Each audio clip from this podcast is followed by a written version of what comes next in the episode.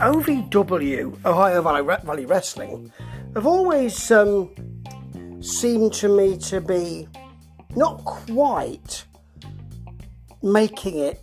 There's something that's not quite right. I don't know whether it's too parochial, whether the characters aren't quite there, the action isn't always. there. There's something that I'm not quite getting. Maybe it's me. So I gave it another chance for the Christmas show, and I haven't seen it for a while, and not much, unfortunately, has changed. I know we're in extraordinary times, but there are other federations that are producing stuff that's great from empty arenas. Um, first of all, we've got a, a heavyweight, a, a, guest, and it's Santa.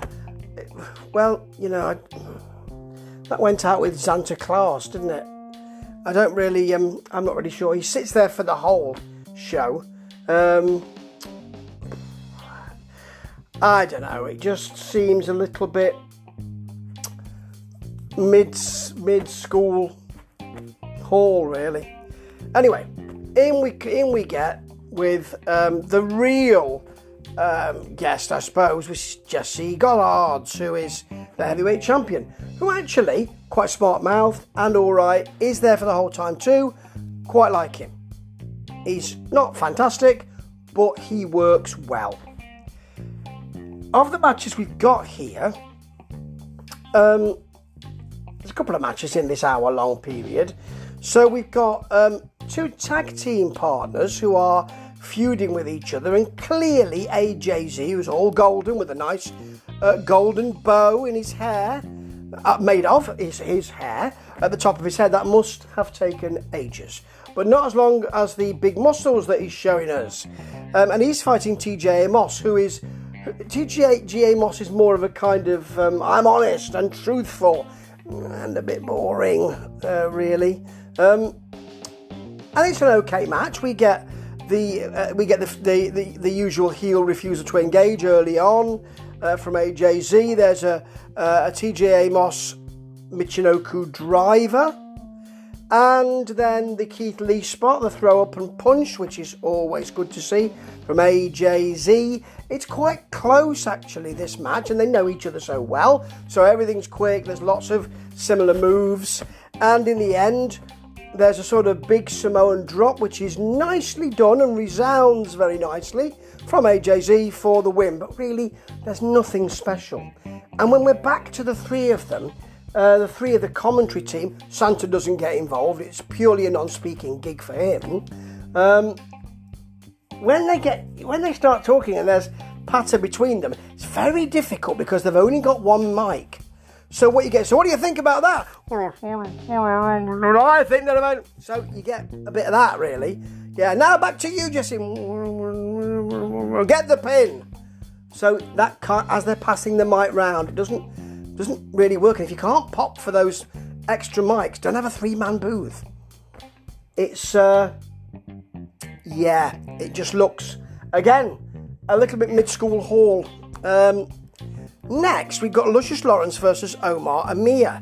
And we were supposed to get Dustin Jackson, who seems to be a, a fan favourite but doesn't seem to have any kind of character um, or gimmick in the back, but he's been uh, his legs been destroyed, just destroyed by someone in a mask who looks a lot like Lucius Lawrence, who's doing an Adrian Street um, type. He's got big muscles again, and he's uh, golden, and you know he's doing all right. He's doing okay, you know.